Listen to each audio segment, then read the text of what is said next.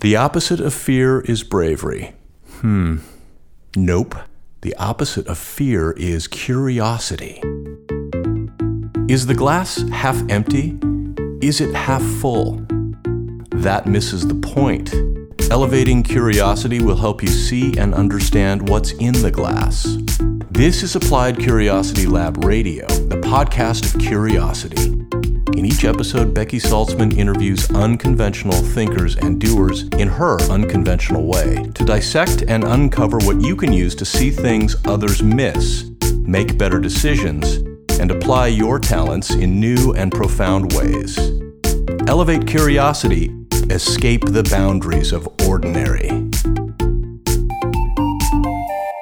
Kevin had some experience sailing Hobies when he was growing up, and I my mom had a sailboat, but I wasn't really into sailing, and we started thinking about boats while we were on our airstream in a marina campground, looking at boats, going, "Hey, boats! Why haven't we ever thought about boats?" And so then we started looking and got really interested in the whole sort of airstreaming on the water idea, and about a month later, we had a boat. Hello, curiosity seekers and adventurous thinkers and doers. Welcome to Applied Curiosity Lab Radio episode lucky number 13. I am your host, Becky Saltzman, and in today's episode, we explore the location independent lifestyle. Okay, What's that? Location independence is a relatively new concept which refers to the freedom to work and live from wherever you want. Now, some of us still go into the office every day, Many of us have become, however, untethered from our office. Maybe we were laid off, or maybe we chose to leave a traditional office job or career, or perhaps we never had an office to begin with. But as a lifestyle movement, this is fairly new because with advancements in technology, there are finally jobs that can be done from anywhere. And this has afforded those who are curious an opportunity to consider location independence as an option that would fulfill a desire to be an architect of our own destiny and to have the ability to live life on our own terms. Today, we take a peek into what it's like to live a location independent lifestyle with two of my favorite people on the entire planet, Laura Domela and Kevin Morris. Laura and Kevin spend most of their time aboard airship a 34 foot Nordic tugboat. They travel the Inside Passage to Alaska, spending five month stretches exploring British Columbia and Southeast Alaska, and they spend much of the winter months cruising around the San Juan Islands, Gulf Islands, and Puget Sound.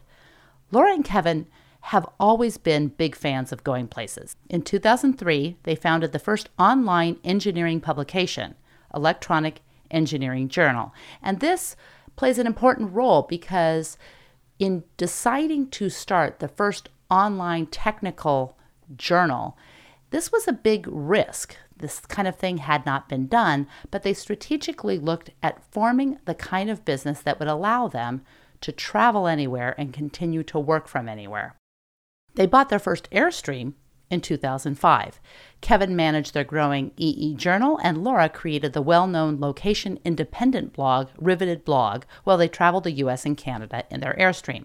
Laura was born in Anchorage, Alaska, and she grew up in Southern California, where she camped all over the western United States and sailed all around Southern California. She is an artist and photographer and amazing talent, I might add. And you can and should check out her incredible work at Domela, that's D O M E L A dot com. She photographs and writes about their boating travels at slowboat.com. Check that out too. Laura is most excited about inspiring other people to craft the lives they wish for and they put their money where their mouth is. Kevin grew up flying small airplanes with his parents, camping and road tripping in their camper truck, and sailing Hobie cats with his brother. Kevin is an engineer, an amazing writer, boater, pilot, entrepreneur, and admittedly my favorite deckhand. He was born and raised in Texas and has called Portland, Oregon his official home for the last 30 years. Kevin believes that everyone can and should craft their life around their passions finding or creating work that matches their interests and lifestyle. They realize that blogging about travel can often look all fun all the time, but From what you hear and what you'll learn in this episode, it's not, although they do make a pretty strong case for how wonderful living and working on a boat can be. This lifestyle, not only running your own business, but doing so from the road or the water, is not for everyone. It's full of risks, stress, pressure, and an enormous amount of responsibility. And from what you will hear, they wouldn't trade it for the world. In this episode, you'll learn how they created this lifestyle. You'll also learn how you can do it too. You'll learn that despite what everyone suggests, it's not about luck. Anytime that we look with envy at someone who's living an unconventional lifestyle, it's good to elevate curiosity. Is the lifestyle that you're living one that was chosen for you? Maybe by default, or expectations, or unexpected circumstances? Or is it a lifestyle that you have decidedly chosen for yourself? Are you aiming for the lifestyle that you want? Living on a boat or in an airstream combines at least two major lifestyle choices location independence and the new and growing small space living lifestyle choice. Most of the choices we make in life are not as strategically engineered as they seem, but some are. So we find out what decisions Kevin and Laura made that were pivotal in creating a location independent lifestyle. We talk about what an average day on the boat looks like, not that there's actually an average day. And we talk about the minimalist lifestyle, what stuff is most important, or what do they miss, or what do they wish they had gotten rid of, or what do they wish that they hadn't gotten rid of, and how in the world they get along when they're stuck in such a small space with one another for such a long time. We talk about the differences between the airstream and boating cultures, and we talk about the best way to learn about boating and how you can join a flotilla. We talk about what it's like to have a conference call interrupted by a pod of whales or a sleuth of grizzlies. I hope you enjoy this episode with my dear friends Laura and Kevin as much as I did. And I hope that this gives you just a little peek inside a lifestyle that's different, but perhaps an option. Please enjoy this episode with Laura Domela and Kevin Morris. Hi, guys. I am so excited that you are here, finally off the boat and on land, where I can find out all about what's going on with you. Yeah, it's great. It's been kind of weird not being on the boat anymore and being on floors that stand still instead of slowly rocking back and forth. Uh, do you have landlubber disorder or Now, something? occasionally, when we get home, I get for a few days. I uh, I have a little vertigo. Like it's called. I think there's a name for it, but it's like you adjust too well to being on a boat, and then when you get on land, you get start getting vertigo, and it's like land sickness. It's like the reverse of seasickness. Oh my God, I can only know. imagine. I I, can only weird. imagine. Well, I was thinking about the fact that living on a boat or in an airstream kind of involves two different lifestyle choices. It melds two. One is the small space lifestyle choice, and the other is location independence. And a lot of the decisions that we make or the lifestyles that we choose seem to be strategically engineered decisions, but that's not always the case. Sometimes it is. So you've got to have the right job and the right income or the right wealth. You've got to ideally have the right partner, and you have to have the research and the knowledge, and then, of course, a bit of luck. If you had to pick three of the most pivotal decisions that you've made that have allowed you to live on a boat, what would those be? Well, having our own company that we we don't have to go to an office. We've never had an office. We have ten employees, Right. roughly, and uh, nobody. Everybody works from wherever they want. And so we started that in 2003. Yeah, and I think that's a well. The first thing you mentioned, though, having the right partner, I think is more important. Uh, Yeah. I think if you if you're doing it um, in a situation where you're, you're with someone else, if you don't have the right partner, it's a non-starter. I think we both chose pretty well at that. Yeah. On top of that, when we created this company, I'd been working in regular corporate office jobs for over 20 years, and I wanted to create something where everybody could work from home or from wherever they wanted to be. And so we deliberately created our company that way in the first place. So it's kind of everyone telecommutes all the time. That makes a lot of this kind of a lifestyle possible. Also, as an aside, we were talking about telecommuting the other day and how different it is when there are some people who telecommute and some people who don't. And in our company, everybody telecommutes. So there's no expectation of, you know, what were the things that we were talking I've, about? I've worked in I've worked in companies before where some of the people will telecommute. So you go into a meeting and there are five or six people in the meeting room, and there's a conference phone in the middle of the table for those two people that had to telecommute. wow. And it's always kind of a hassle. Oh, can they see the slides? No, they can't. How do we? And so there's always kind of if you're telecommuting, you're kind of second class citizen, and you're kind of annoying the rest of the team. And so telecommuting kind of becomes a little bit of a bad thing in that environment. I mean, it's a good thing for the person that's doing it if it enables them to, to work in a way they couldn't work otherwise. But overall, it's a little bit disruptive to the team. But what we found is when everybody on the team is telecommuting 100% of the time, there aren't two different classes of people, and it's a lot more convenient and smooth and flowy. Everybody's used to using all the tools that you use to telecommute. And so it's not a different thing anymore. It just becomes normal, and it's, and it's a pretty good normal. When you started the company, though, did you sit down, the two of you, and say, okay, we already know each other well enough to know that we want to have this location independent lifestyle or we want to have this tiny space living lifestyle? And maybe that wasn't even a thing then, but what did that conversation look like? And were you strategic in figuring out how to create a business that would enable that? Or were there other things that you decided and then all of a sudden this became, hey, look what we can do? I feel like the I like the second one.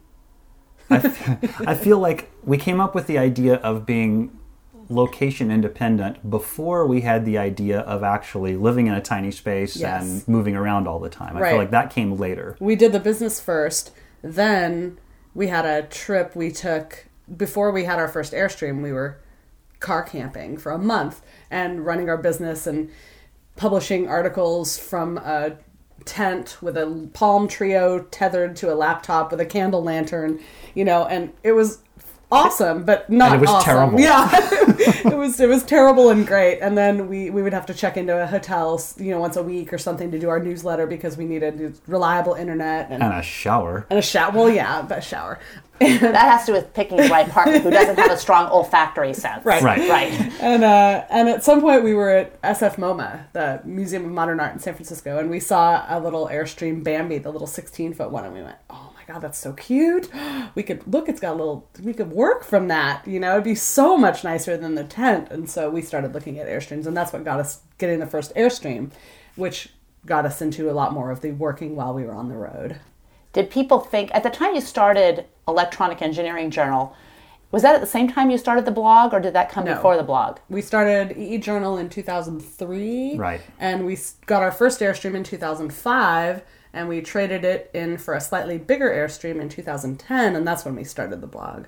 So the EE Journal started first. Yeah, we ran it for about seven years before we started the blog. When you started that, was it? I can't think back at that time, but it doesn't seem like there were a lot of online technical magazines. So did people think you were crazy? Well, absolutely, because I think we were the first in the electronics segment, the first all online trade publication, or the first, you know, one that had any particular significance.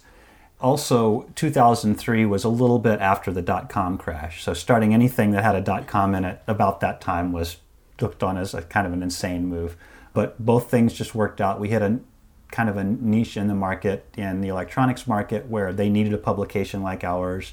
Doing it electronically worked out well, so that just several things came together for us that made that that take off and, and grow into a good business.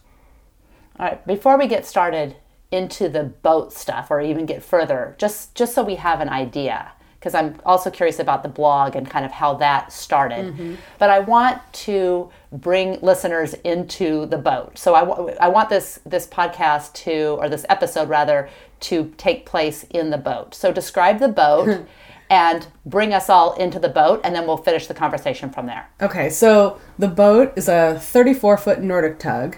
It has a front stateroom that's a queen bed and, you know, not super spacious, but plenty comfy. You barely a walk around on each side of the bed, sort of. It's like a s- scoot up around, sort of.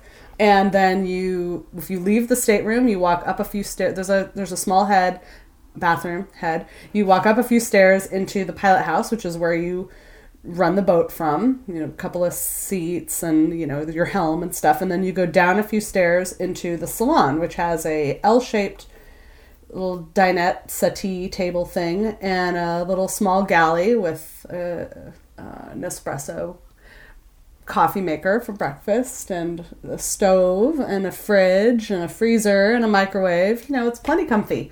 And then if you go out the back door, there's a little outdoor deck and there's a little up top deck. So it's pretty compact and pretty comfortable, but not huge. What, about 200 square feet? I would say total Max. in total it's about 200 square feet. Yeah. Right. Okay, where's your stuff? Where do you keep your stuff? There are little closets in the stateroom, Very small. small closets in the stateroom. Um, but we've been aboard for five months and had stuff that we never wore. we'll go, we'll still overpack. We'll I'll go to Alaska in the summer and overpack. And like, yeah, I had three pairs of pants and four shirts I never touched.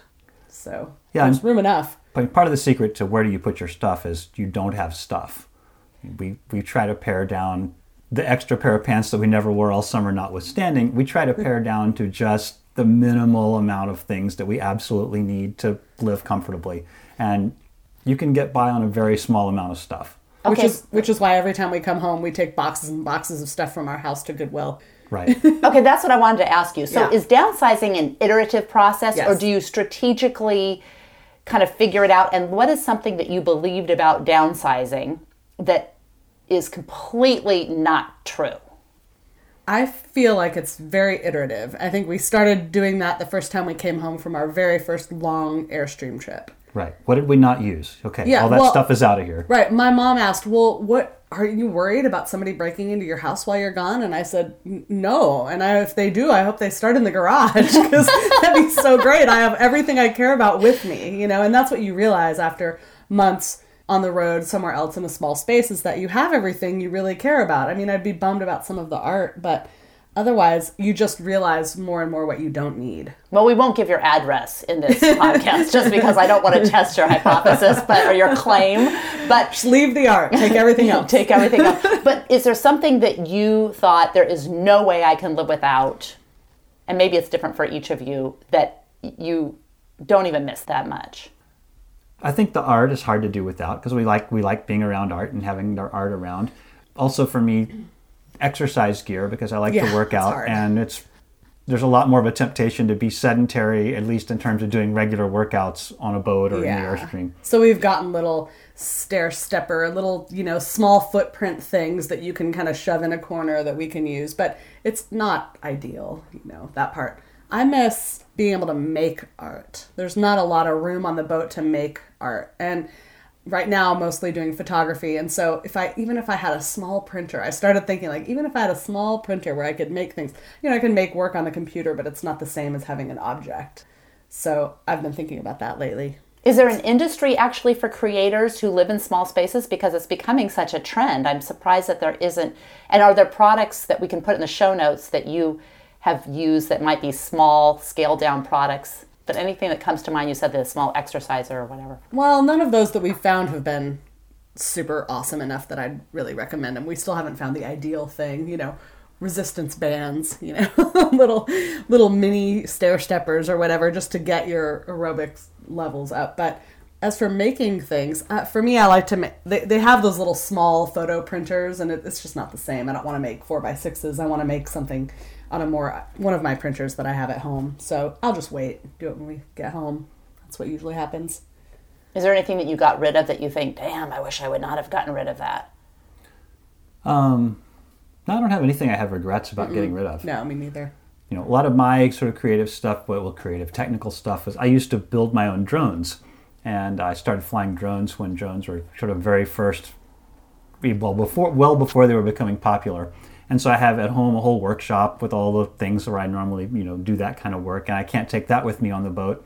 And on our first boat trip to Alaska, we got partway up there, and I, my drone crashed and got was destroyed. And I was really excited about using it for this whole trip up to Alaska to take pictures of whales and all kinds of things. And so we ended up buying a pre-made drone, which was really hard for me to get over that I had to buy a pre-made drone and not use one that I built myself. But I've gradually gotten over that, and I've got a really compact pre-made drone now, so I don't have to have a whole workshop with me on the boat for building and fixing and, and tuning and You all should that say kind what of stuff. that is too, because that's a fantastic drone for travel stuff. It's very small. Oh yeah, I have a little DJI Mavic Pro that folds up to about the size of a water bottle, and uh, the The bag for it is like a small purse. That's Oh, great. That's okay. So when you lost, okay, that's a good one. We'll throw that in the show notes. When you lost your drone, and I don't want to, you know, detr- go too far away, drone out too far out there. But when you lost your drone, you put the camera on it, or you send it out with a camera, and all of a sudden, what happens? You stop seeing. How did you know what happened? Um, well, I had goggles that I was using. That the goggles let you see what the drone is seeing, and in this case, it was flying along just perfectly normal, straight and level, and suddenly the view you see is spiraling toward the ground and then all static. So it, it had crashed on it. Had, it was flying along normal and it just fell out of the sky. Well, that um, allows you to sort of track where it fell too. If you can see, if you can pause the spinning enough to see, okay, there's a log there, there's a whatever, right? That allowed us It, it to go helped us find recover it. the debris, right? Yeah. oh, you could. Oh, you actually recovered the debris. Yeah. We did. Oh, that And- was so sad. Yeah, it was sad. when I think of the boating lifestyle, I think of yachts and massive sailboats or, you know, the power boats run by a staff or this old salty fisherman. But this lifestyle, this boating lifestyle is different. How would you describe the, the different boating subcultures? And, and I guess the follow on question is how different are those cultures from the Airstream subculture? Well, it seems to me like the way we do it, it feels very similar to the airstreaming RV Yeah, I would agree with that. Uh, and so, and I know that like within an RV culture, there are still different levels. You know, there's tent camping and you know backpacking, which is a little bit different, and then camper shell in the back of the truck. You know, they're all sort of different. But it all equalizes if you're in a campground. You know, you're all together. You know, so what if this person's camper cost forty thousand dollars and this person's deluxe airstream was a hundred? You know, they all. I don't know. It doesn't seem to be like there's such a great. Well, or this difference. person staying in a tent I got for thirty bucks. At right. Right. People all seem to be, you know, they're all in a campground together. And boating, there might be, there, there, no, not might. There's definitely a greater range. There's totally the scrappy sailor that paid, you know, nothing for his boat and just does the minimum to keep it going and lives aboard and anchors out only and doesn't spend time in marinas. Right, and then there's the huge yachty yachts that always have hired captains that take it up to Alaska, and then the owner flies in and meets them, and there's I mean it's a huge range, and you're normally not the scrappy sailor's normally not hanging with the billionaire 200 foot yacht guy. Right, except a lot of that's just there are so few people that you bump into. It's so mm-hmm. sparsely populated um, right. that whoever you happen to bump into in a particular cove on a particular day, you know, it's not. Right. It's it's not. And I'm not saying there's like a solid line between those different things. I'm just saying it. You know, they they kind of have different goals. You know, the scrappy sailor is always going to be anchoring out and whatever, and we prefer anchoring out too. But we also really like going to a marina and being in a town and exploring the culture and whatever. And so, I don't know if I answered your question. You did, but but but you did. But describe your subculture Ours? now. Yeah. it's more explorer, right? It feels more. Yeah, I would say most of the people that we interact with a lot when we're boating are people that would rather spend more time in coves, looking at wildlife, wildlife, nature, stuff like that. going um, up little streams to see the little lake that's up at the other end. Right, and- you anchor somewhere and then you take the dinghy up to because it looks like on the chart there's a long, narrow place that you can go in that you wouldn't necessarily take your boat. But and I mean, that's super interesting to us. We do that almost every place we go if if there's an opportunity to go further explore in the dinghy. So it's a lot of explorer mentality to me. Right. Or even when you go to a town, you know, walk around and see all the sights and sort of just engage, see what the people and the culture are like, because they're almost always a little bit different. And in these small remote towns, a little bit quirky. And so, Are Yeah. most of the people retired? Are most of the people doing working uh, in like you guys are? In boating, most of the people are retired. It's a much it's a it's a lot more it's a lot older crowd than the RV crowd typically. yeah. A lot of that is because uh, you take a trip like we do up the Inside Passage from Washington to Alaska every year. And it takes around a month just to do the trip up there. Therefore, it takes around a month to get home. Once you get up there, you don't want to just turn around and come back. You obviously want to explore and enjoy it some. So you're talking about a trip that's a minimum of usually three months and usually more like four months or sometimes five months. And you could do it faster if you had to, but why do it if Sure, you're going to do it? you could But hop I mean, on Alaska isn't it- Airlines in no, I two mean hours. even in the boat, you could do it. But I mean, aren't you somewhat reliant on different weather conditions? I mean, you can't just go up there and know that you have to be Right. in X place on a certain day because you could be stuck someplace. Isn't I mean, isn't that the case? Yeah. Right. It's entirely possible to be at some place and you're waiting for the weather window to go across some entrance or something, and you might have to wait several days. Some people wait a week sometimes for the weather to get right for them to do that. Um, but it's mostly retired people who have that kind of time available. You know, oh, okay, I have three months to go take this trip, or I have four months to go take this trip, and it could vary a lot, and I can't necessarily say that I'll be at any particular place at any particular time. So it's Right. it's so, challenging for people that have work and responsibilities to do. yeah, that's what I was just gonna say. It's a lot more challenging when you have when you have business trips you have to take. Well, is it realistic for a thirty-something-year-old couple to that have kids or want to have kids to ever even conceive of doing something like this? Well, we know people who Yeah. have kids. We know they, they live on kids. their sailboat. They have two small children and they, that they raise and boat school. And uh, you know, they do they do it. They run a business. And we've known several people in the Airstream community who live full time in their Airstreams and have two and three kids, and they school them on the road. A lot of times, when those kids have gotten into a little more into school, they will stop somewhere and let their kids be in a regular school, um, but sometimes not. And uh, so, yeah, it's certainly possible. You have to make some pretty big adaptations in your lifestyle, and I think especially for kids in terms of getting them socialized and you know have some peer group of people that are their usual friends. It's a little Right. different than if you live in one place. Well, and we know some people who have. There are multiple families who travel around in RVs and who have kids, and so they will get together and sometimes travel together. So the kids have friends all around, and there's a, a group of kids that play together, Yep. and then separate off, and then meet back up, and so that takes care of a lot of that sort of kids friends. I suppose on a boat you could travel around and then during the school year live in Yeah. a marina. yeah, Yes. absolutely.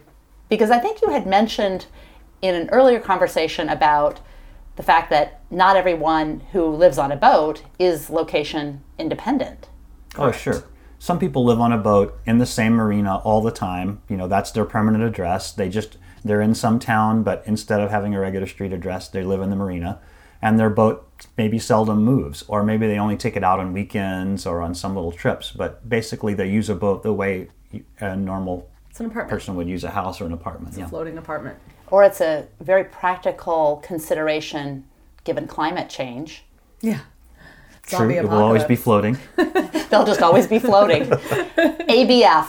ABF. So someone is listening to this conversation and maybe they're in their 20s or 30s or 50s or 70s and they're thinking, I want to do this. I think I want to do this. Or I could never do this, but I sure would love to do this. What is the first thing that you suggest that they do? The very first practical thing? Well, I think for boating, if you've never done it before, you you kind of want to know that you're going to like it before you plunk down a bunch of money for a boat. And so there are places you can charter a boat.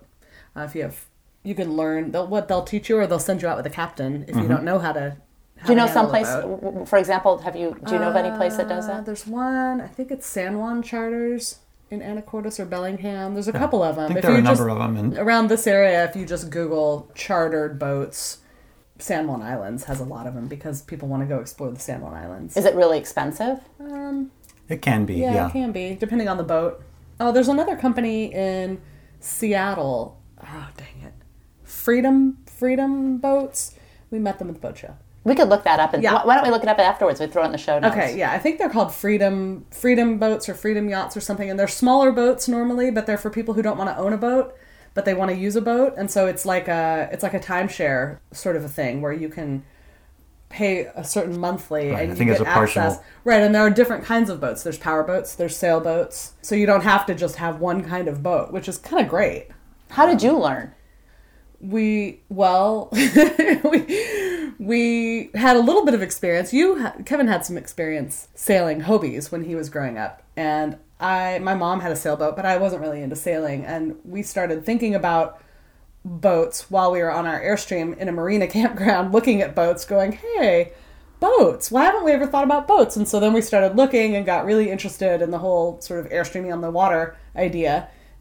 And about a month later we had a boat Yeah. and then we hired i found a captain who would who we could hire, and we hired this captain for three days to come on board and teach us all the stuff we needed to know how to do Where did you Where did you buy your boat?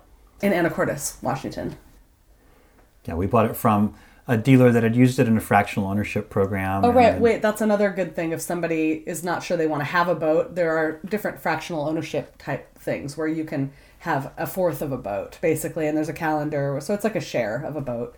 Um, Do most places who sell those kinds of boats also provide that, or do you have to go separate to a separate place to find? Uh, sometimes it's a s in, in our case it was the same place, Mm-hmm. and in other cases I think it's different places. I think the place we got ours isn't doing that anymore, but I think there are others. But yeah, we found a boat. You know, we we went into it with this idea of an RV on the water was kind of what we were looking for. so we didn't want to share because we. So we didn't want to share because we knew we liked to. By this time, we'd done Well, very long them- trips in the trailer, and so we had the idea that we wanted to take long trips on our own and not have to have it back by next Saturday when the next person gets it or something. Well, wouldn't you share if someone wanted to have it for December and January? We used it a lot in December and Yeah, January. What did you do with it in December and January? in December last year for New Year's, we went up to Princess Louisa Inlet, and there, were, you know, snow, super windy. We had two feet of snow on the dock. We were the only ones there. We went with a, a friend of ours, another boat, and so Waterfalls awesome. were frozen. Yeah. It was just absolutely beautiful and a little bit scary in terms of the weather conditions. Yeah. And What was the most amazing thing you've ever experienced on the boat? Well, either being surrounded by humpbacks that one time um, Mm-hmm. near uh, Pybus Bay in Alaska, or watching two grizzly bears c-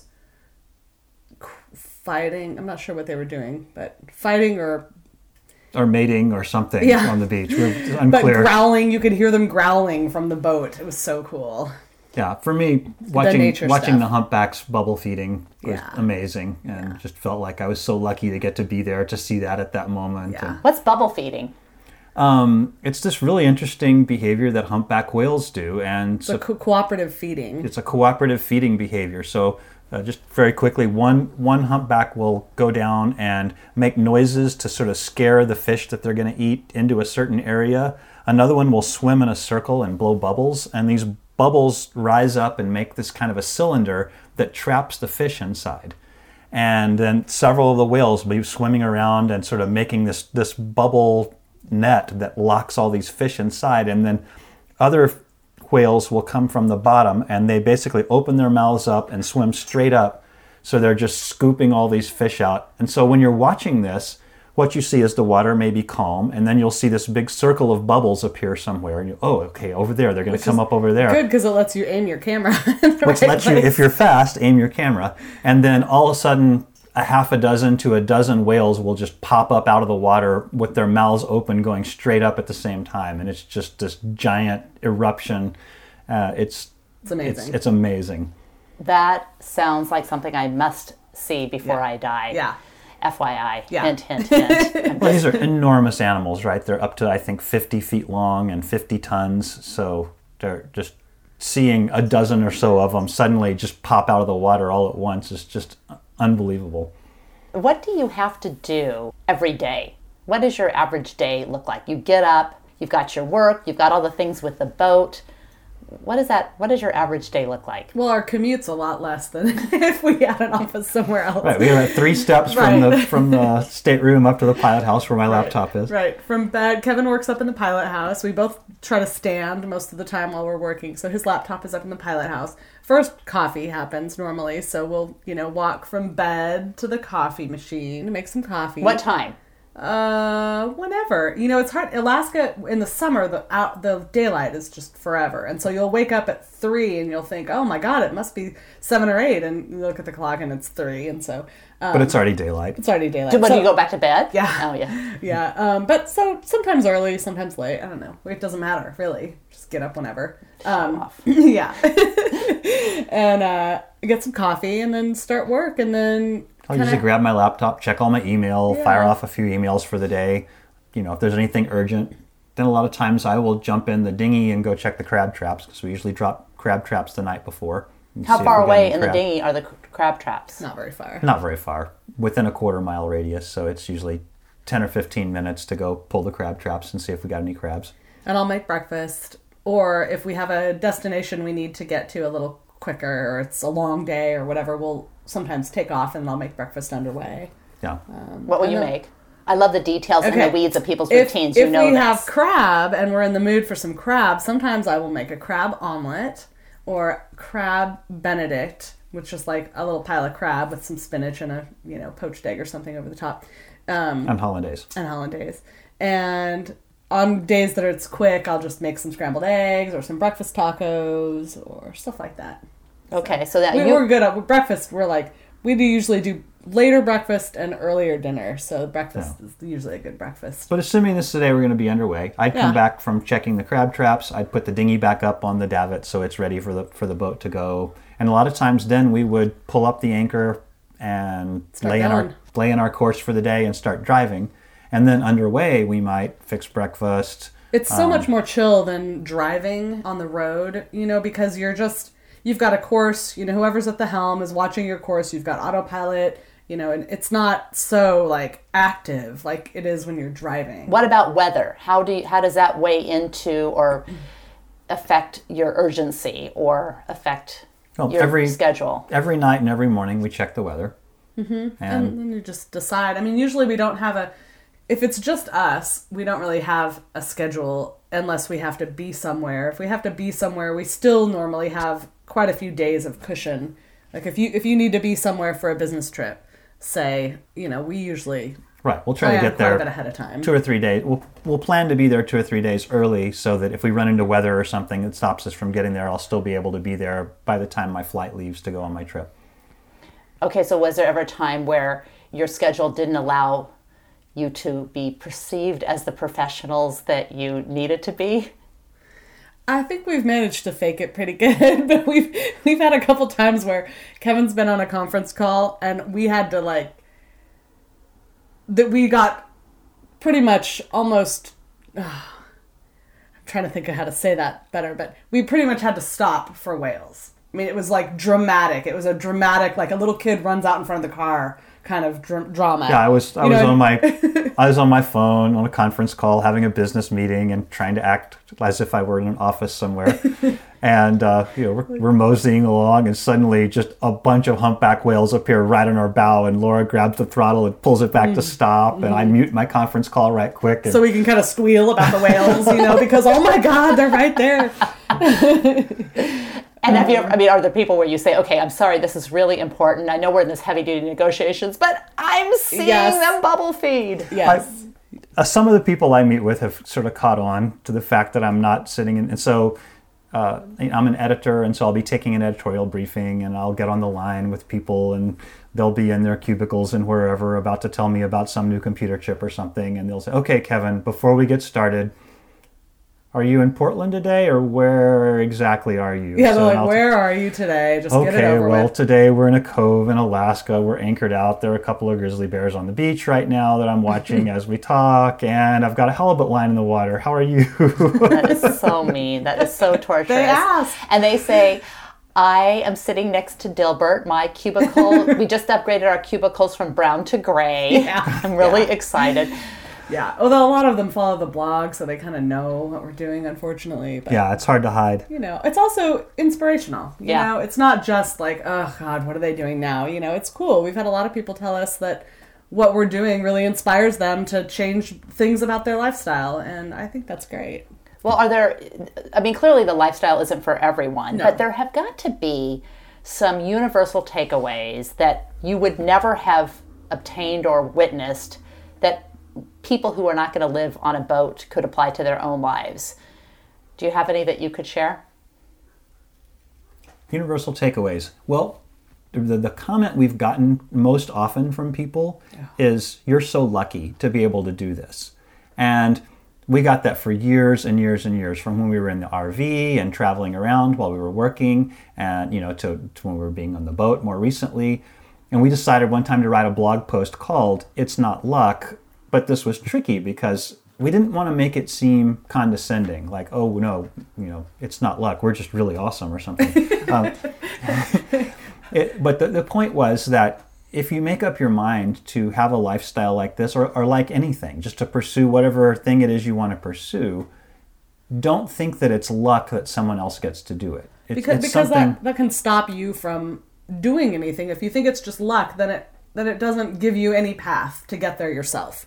And Right. so that's why we wrote that article is to try to say, no, it's not luck. You can do it too. We, it's not just that we are lucky. We, we worked hard, we made choices, and there are compromises and sacrifices, but Well, right. And I think that's a big thing. For whatever you want to do, there's some other things you're going to have to compromise or sacrifice. And people need to be, if they really want to pursue the life that they want to live, they need to they need to be willing to make those choices and those compromises. You can't kind of keep doing things the old way and also be doing things the new way. Right, and number one, we'll put the link to that post The lucky in the sh- article. oh, for sure, in the show notes, so there, so people can grab that. But I think about that a lot with people who say that I really want to do this. Yeah. If I could only do this, or you're so lucky to do this, and you know, people say, "Wow, I really want to be a rock star or an NBA basketball player," and they really don't want to be a rock star or an NBA basketball player. They want the accolades, or they want the money, or they want the moment on the court where they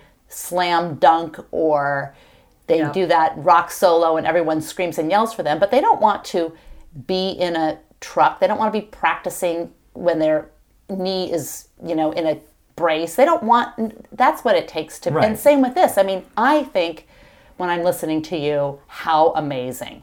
But I don't want to go out in the cold, freezing weather and fix a doohickey on the doohad, and I don't want to go out and on the dinghy when it's like snowy and go check for crabs. exactly. Sometimes it, it's really crappy weather, and you go out to check the crab traps, and I think, What the oh, I'm heck are so we doing?" glad he's doing that because I really don't want to. right. And I mean, what I really want is to be really good friends with people like you. So I am, in that way, it is pure dumb luck. that is it. Because then I can go and do that and then say, I'm cool, bye bye. You know, Right. that's pretty awesome. Well, yeah, that, that you were mentioning how to get into boating. Having a friend with a boat is a good thing to have. Right. Uh, because that's somebody that could sort of show you the ropes and What's the best way to get a friend with a boat? hang out at the marina. Okay. so you go to the marina, you walk up and down the marina, or their boat. Sh- you go to a boat show and you start asking questions. I mean, there are. I mean, this is a really practical. I mean, I'm actually asking a practical question. Like you, that would be something you could do. Mm-hmm. Oh yeah, and you need to compliment the people's boats. You need to walk up and say, "That's a great boat. Tell me about it." What would be a really good question that showed that you had an interest in boats? That was the next level statement beyond. That's a really great boat. I I think asking for advice is a really good thing to do. You know, asking somebody how they got into, you know, say you wanted to get into boating or you thought you might, you know, talking to somebody who's who's doing it and asking them about it and just being curious about it seems like the best way to get information and to meet people who are doing what you think you might want to be doing. Yeah, absolutely. Have you been asked anything that really annoys you other than the comment, "You're so lucky"? No, I don't think so.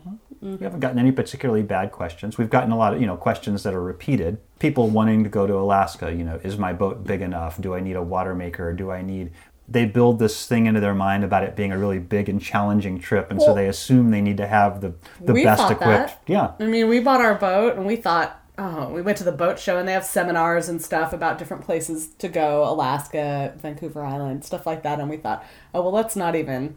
Let's not even go to the Alaska one because that's like years off for us. Because we just bought a boat. What are we going to Alaska? You don't do that and you just buy a boat. But we had a friend who told us, yeah, you could, you could do it actually. And so we started learning a little bit more, and we did. We took our boat to Alaska. What?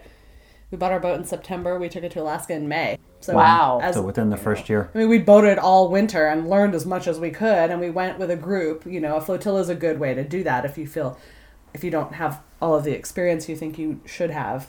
The flotilla, a flotilla is a good way because there's a lot of support and you can learn a lot. But it is a big. I mean, it's a big. It is a big thing. Yeah.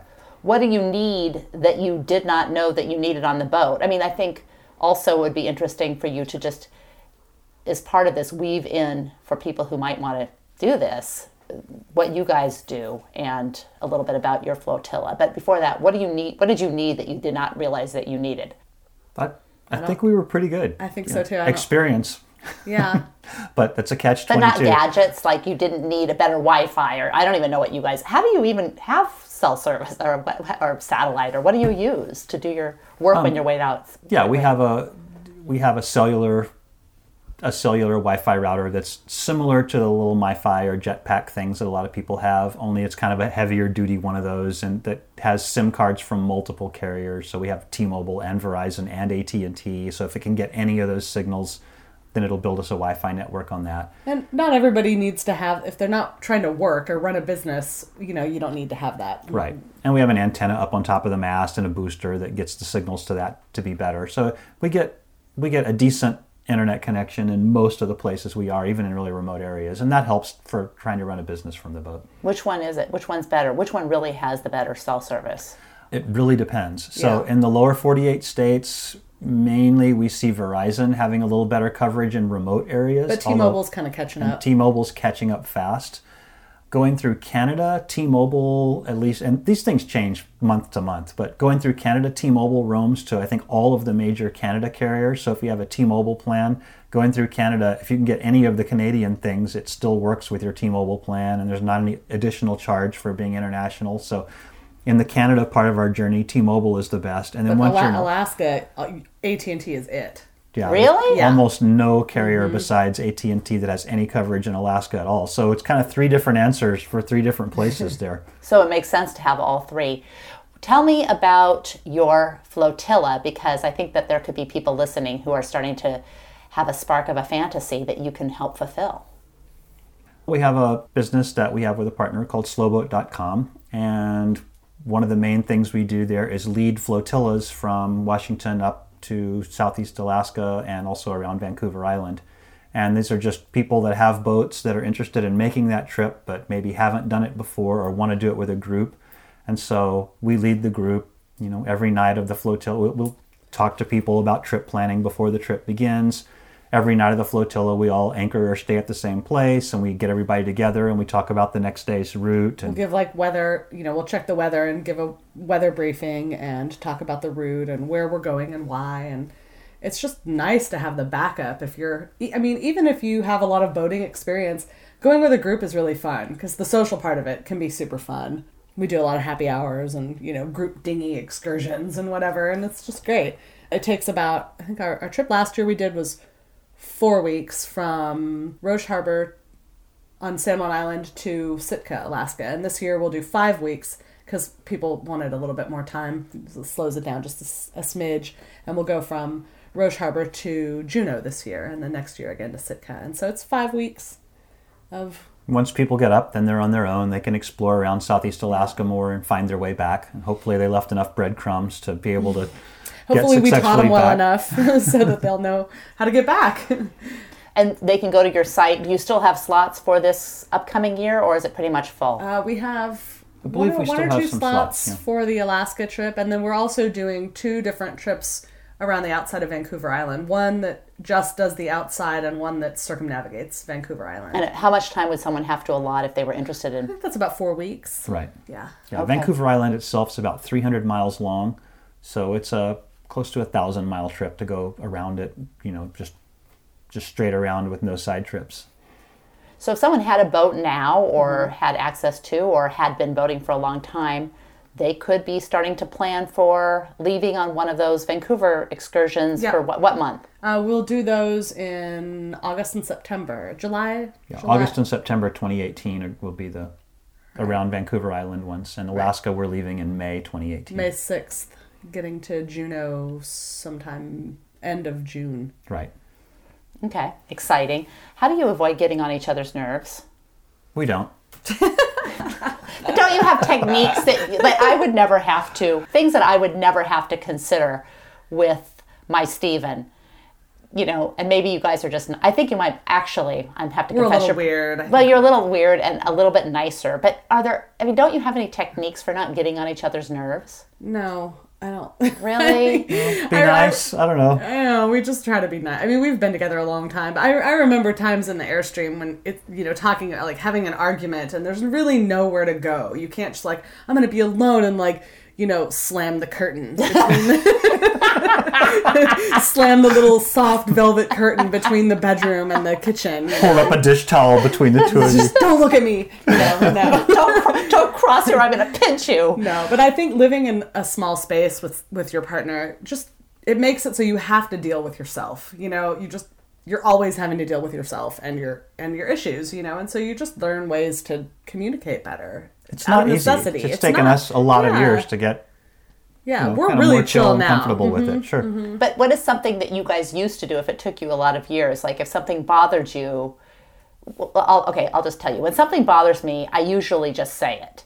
But I think that if in a small space, I might have to let it simmer and dissipate before just saying it. And then maybe pretty soon that would just be the way I would be.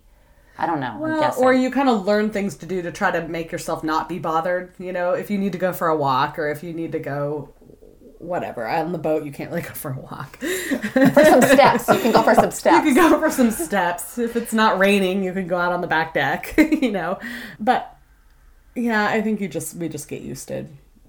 Now I don't know. We're in a groove now where we don't really have to deal with that kind of stuff much. The guy that your business, your business partner, Yeah, Sam, Sam Landsman. I mean, he runs his own boat by himself, Yes. right? Are there women who, as individuals, run their own boats? Yes. Mm-hmm. Yep. Do you find that there is some any kind of gender bias that is interesting, Absolutely. annoying, and can you share? Absolutely. There's a huge gender bias in boating. Coming from a creative background, I don't, and I know it's everywhere, but man, I've never had to deal with it quite as much as I have in the boating world.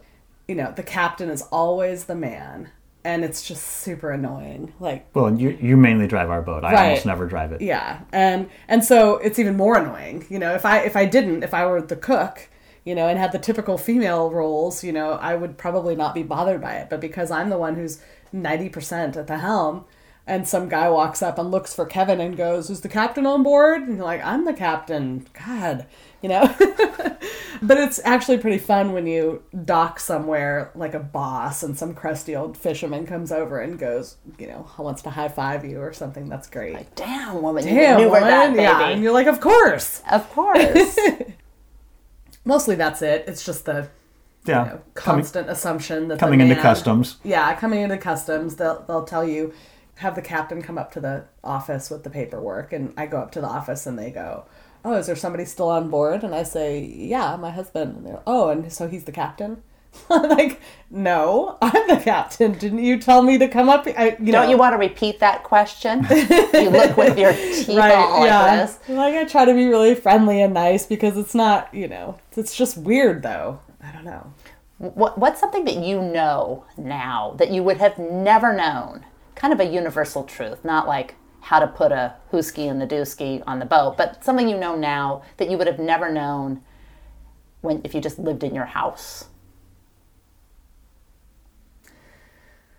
I don't know. My my original sort of picture in my head as an answer to that question is the land, the expanse, especially once you get up into Southeast Alaska, the height of things and the depth of things and the plethora of nature and wildlife and stuff. I mean, you know it because you watch National Geographic or whatever, but you don't know it until you're in the middle of all of it. And that maybe is the biggest thing from That's being on the huge. boat. I have a whole different take on the question. Okay, go. So it, the thing it's highlighted for me is that I feel like most people go through their lives thinking that the scarce commodity is money. Oh, I don't have enough money to do this. If I won the lottery or whatever, then I would have enough money to do this, that, and this that I've always wanted to do, but I don't have the money, so I can't.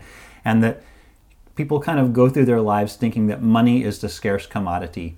And I think what you discover when you pare your life down to living in a small space with very few things and traveling is that it's time. It's time that your own time that's the scarce commodity, and that no matter how much money you have, you still only have the same number of hours in a day, the same number of days in a year that everyone else has. And you know, you could have enough money to have all the fancy boats and airplanes and campers and everything in the world, but you still wouldn't find the time to actually use them and do the things. And it really, time is the missing thing. It's not money. You can mm-hmm. always scrape things together and get around the money issue, but you can't get around the time issue. That's a better answer than mine. I don't. I, I actually, actually, I think that they work really Together. well together, because as you were talking, Laura, I was thinking about the vast expanse of everything, also being a reflection of the insignificance of ourselves, Yeah. and then yeah. The limited amount of time that we have is kind of the far end of the i think those I- Right. actually i kind of think the answers work really well together and i would tell you if your answer sucks so okay, good. well, they're both really true. I mean, and I agree. You know, thinking about the time and thinking about the time that it takes to get up there and to you know, or, or out there or anywhere that you want to explore, it's so beneficial. Well, I have about three hours worth of questions, but I want to ask you one more question in respect of your time, because I know that you don't have three hours for me to sit and ask you questions. And then I want to hit upon something that I call QCQs, quick curious questions. So, my question before the QCQs is what advice would each of you give your 25 year old self? I think I always kind of had this in my head, so I would just say, you know, maybe don't get distracted. I always wanted to travel. I always had this sort of big picture of, oh, I wanted to learn five languages, be able to travel all over and communicate with whoever. And I think this is just a different, slightly different scenario, but I still had the same idea. So I would just say, you know, don't get distracted and do it a little quicker if you've got a dream early on. Yeah, I'm- mine, mine is related. Mine would be don't be afraid to take risks. I think mm-hmm. my 25 year old self was trying to be sure that the right amount of salary was coming in to pay all the bills and the budget was going to be this and all that. And I was a little bit afraid to take risks, to do things that might have been more fun, more exciting, more led to things more like I've done in my in my later life. And I, I think I would just tell myself, don't be afraid to take risks. What? So I started out wanting to be an artist, so I was giving up on all, all that stuff in the beginning. Oh yeah, that's a good point. Right. That's a good point because I was going to ask you, what is something that you wish you would have risked? I know you can look back and say I have no regrets, but just you know, Um, starting my own business. Yeah, going to work for a big company that has a 401k and health insurance and the daycare and all that is is great and secure and stable, you know, until someday when they have a layoff, but it's it's a pretty predictable, stable, secure lifestyle and I always wanted to start my own business and I think I was just a little risk averse. I was afraid to dive in and trust myself and and go with it. Well, and my add on to that for myself was to not worry so much about what other people think. If you have something that you want to do and it's not the normal thing and people are critical, don't worry about it. but how do you then know if it's a if what you're embarking in is folly or just to the side of a really good idea You or a really bad idea? You don't until you try it. That's You- why you you, might gotta crash take the and risk. burn. Yeah. Mm-hmm. All right, okay, I'll, I'll borrow I'll borrow that advice, and I would say that that I'll borrow that as the advice I give to my 25 year old self. I hope you're okay with that. Yeah. What is the best under $100 purchase that you, each of you separately, have made in the last six months? Under $100. It's a hard question. It is. I don't know if I've bought anything in the last six months. I definitely have. Mine's going to be something dumb like a shirt. You have to be specific about the shirt. It can't just be like a shirt.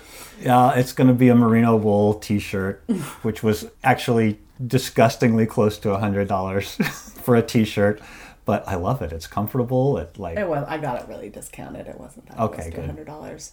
A merino. We're going to put this in the show notes. So what is it? A merino oh, wool? well, merino wool is great for especially for outdoor wear because And it travel. It's it great. doesn't get all soaky wet if you sweat. It's kind of warm in the cold and cool, cool in the warm and It doesn't breathes well. And it doesn't get stinky if you ever happen to wear it for more than one day. And Which you definitely do when you're which you camping or definitely boating. do when you're camping or boating. It's great So, stuff. I really don't know the answer to this. You buy so many good things under a hundred dollars. I know I do, but like, what's the best one? yeah. Your breakfast sandwich maker. The breakfast sandwich maker was a surprisingly good purchase. The breakfast sandwich maker. Okay, I'll go with that. It's a little Hamilton Beach. You know, here's the thing: when we give our seminars on uh, provisioning and outfitting your boat, and one of the things we always say is not to, you know, if you're concerned about space, if you have a giant boat with endless storage, you don't care, but you don't want to have like the hot dog toaster, you know, the one, the, the, single purpose. the single purpose appliance, you know, right? It's got a hot dog and a bun that goes in the thing, and and so we joke about that a lot. And here we are talking about the breakfast sandwich maker, which really just makes bread. I mean, I suppose You could eat it for dinner. you could grill, you could make all kinds of sandwiches, but really it's like an English muffin, cheese, whatever if you have meat, and then a little, egg. an egg, and then the other top of the English muffin, and you make it, and it comes out, and it's a little breakfast sandwich, and it's great. It's almost like thirty bucks. You can recreate that McDonald's experience no matter where you are. Way healthier than McDonald's. with crab meat that you caught. Right. All right, so now you can put up a billboard anywhere in the world and it can say anything. Where will it be and what will it say? That feels like what our blog is. I would say it would be in a city, and I would say Reach more people that way. Yeah, and I would say that it had something to do with dreaming big. What city? L.A. No, somewhere more. Well, I don't know. I don't know what city. I don't know. Louisville, Kentucky. Yeah, somewhere where there's no water. Mm-hmm. Maybe, but that's just because that's my focus. Try to attract people to the water. Is that the idea? But then no, like right, we talk we we there's a place in Alaska that's awesome. It's called Ford's Terror. It's really you can only get in there and exit once every 12 hours. Ford's Terror. Ford's Terror. Sounds And scary. it- I know. And and you know, you read about it and you can only enter at high slack tide. And so because there are rapids and overfalls, there's like a three foot little waterfall if it's at the wrong time. Which, you know, if it's coming towards you, you definitely can't get out. And so it's, you know, all the stuff you read about, you're like, oh my God, and you have to stay, you have to position the stern of your boat at the waterfall and aim for a whatever degree thing to go in the entrance. And It's uncharted. So it's the- uncharted. and it's, The, it's charts are all wrong about how you get in there, and so it's And so um, we've been in there now. I don't know how many times, dozen. a dozen. It's awesome. It's so great. And so we were helping people in one of our videos to tell them how to get in there. And last year we were in there last summer, and there were seven boats in there. We're like, oh crap, what have we done? Typical, typical. There's a reason tourist spots are tourist spots, Yeah. and it's Right. not because they suck. yeah. All right, so don't put Ford's Terror on No. your billboard. No. I like to help people reach their dreams instead of just keeping them as dreams. And so, you know, if you can encourage somebody to follow that, I think that's Yeah, awesome. and start right now. Don't Yeah, don't wait. don't wait till someday when you retire or Right. someday when whatever. Start right now. Oh, I like start right now too. Mm-hmm. Again, I like the combination of your answers. No wonder you don't have to worry about be- getting on each other's nerves. You guys are a really good couple. Where can people get a hold of you? They can find us at slowboat.com. Um, either Laura at slowboat.com or Kevin at slowboat.com. We also have our, our our legacy travel blog that we started when we were airstreaming, but we still keep up while we're while we're boating, and that's riveted-blog.com. And or what about for the engineer people? Oh, if, if someone happens to be an electronic engineer, then they can find us at uh, eejournal.com is our publication, and a lot of good information there if you happen to be designing chips or And if printed circuit boards. Or, yeah, my photography portfolio is at domela.com. My last name D O O M M. E L A. Perfect. Thank you guys so much. I'll see you on the boat. Yeah, Thanks. thanks for having us. Laura Domela and Kevin Morris have strategically designed and live a location independent lifestyle. They spend most of their time adventuring and working at sea. You can connect with them and enjoy their adventures at slowboat.com. Thanks so much for listening. I really hope you enjoyed the episode. Before you take off, I have a quick question and a few more things to let you know about. One, you can find show notes and all resources mentioned at appliedcuriositylab.com forward slash blog. And the question Would you enjoy joining the ranks of curiosity seekers and adventurous thinkers? If so, you are invited to join the Tribe of the Curious. You'll receive Quick Curiosity Monday. This short weekly email is Curiosity Lube for your brain. It consists of ideas I'm pondering, curiosities the tribe has shared, and things that I'm enjoying that I suspect you might too. Just go to appliedcuriositylab.com to join, or you can probably just pick your favorite search engine and type in Tribe of the Curious. And let's connect online at Becky Saltzman on Twitter and on Facebook at Applied Curiosity Lab. Finally, in order to avoid missing insights from outside the boundaries of ordinary, subscribe to Applied Curiosity Lab Radio on iTunes, YouTube, Stitcher, and all the other places podcasts hide and wait to be discovered. In the meantime, elevate curiosity.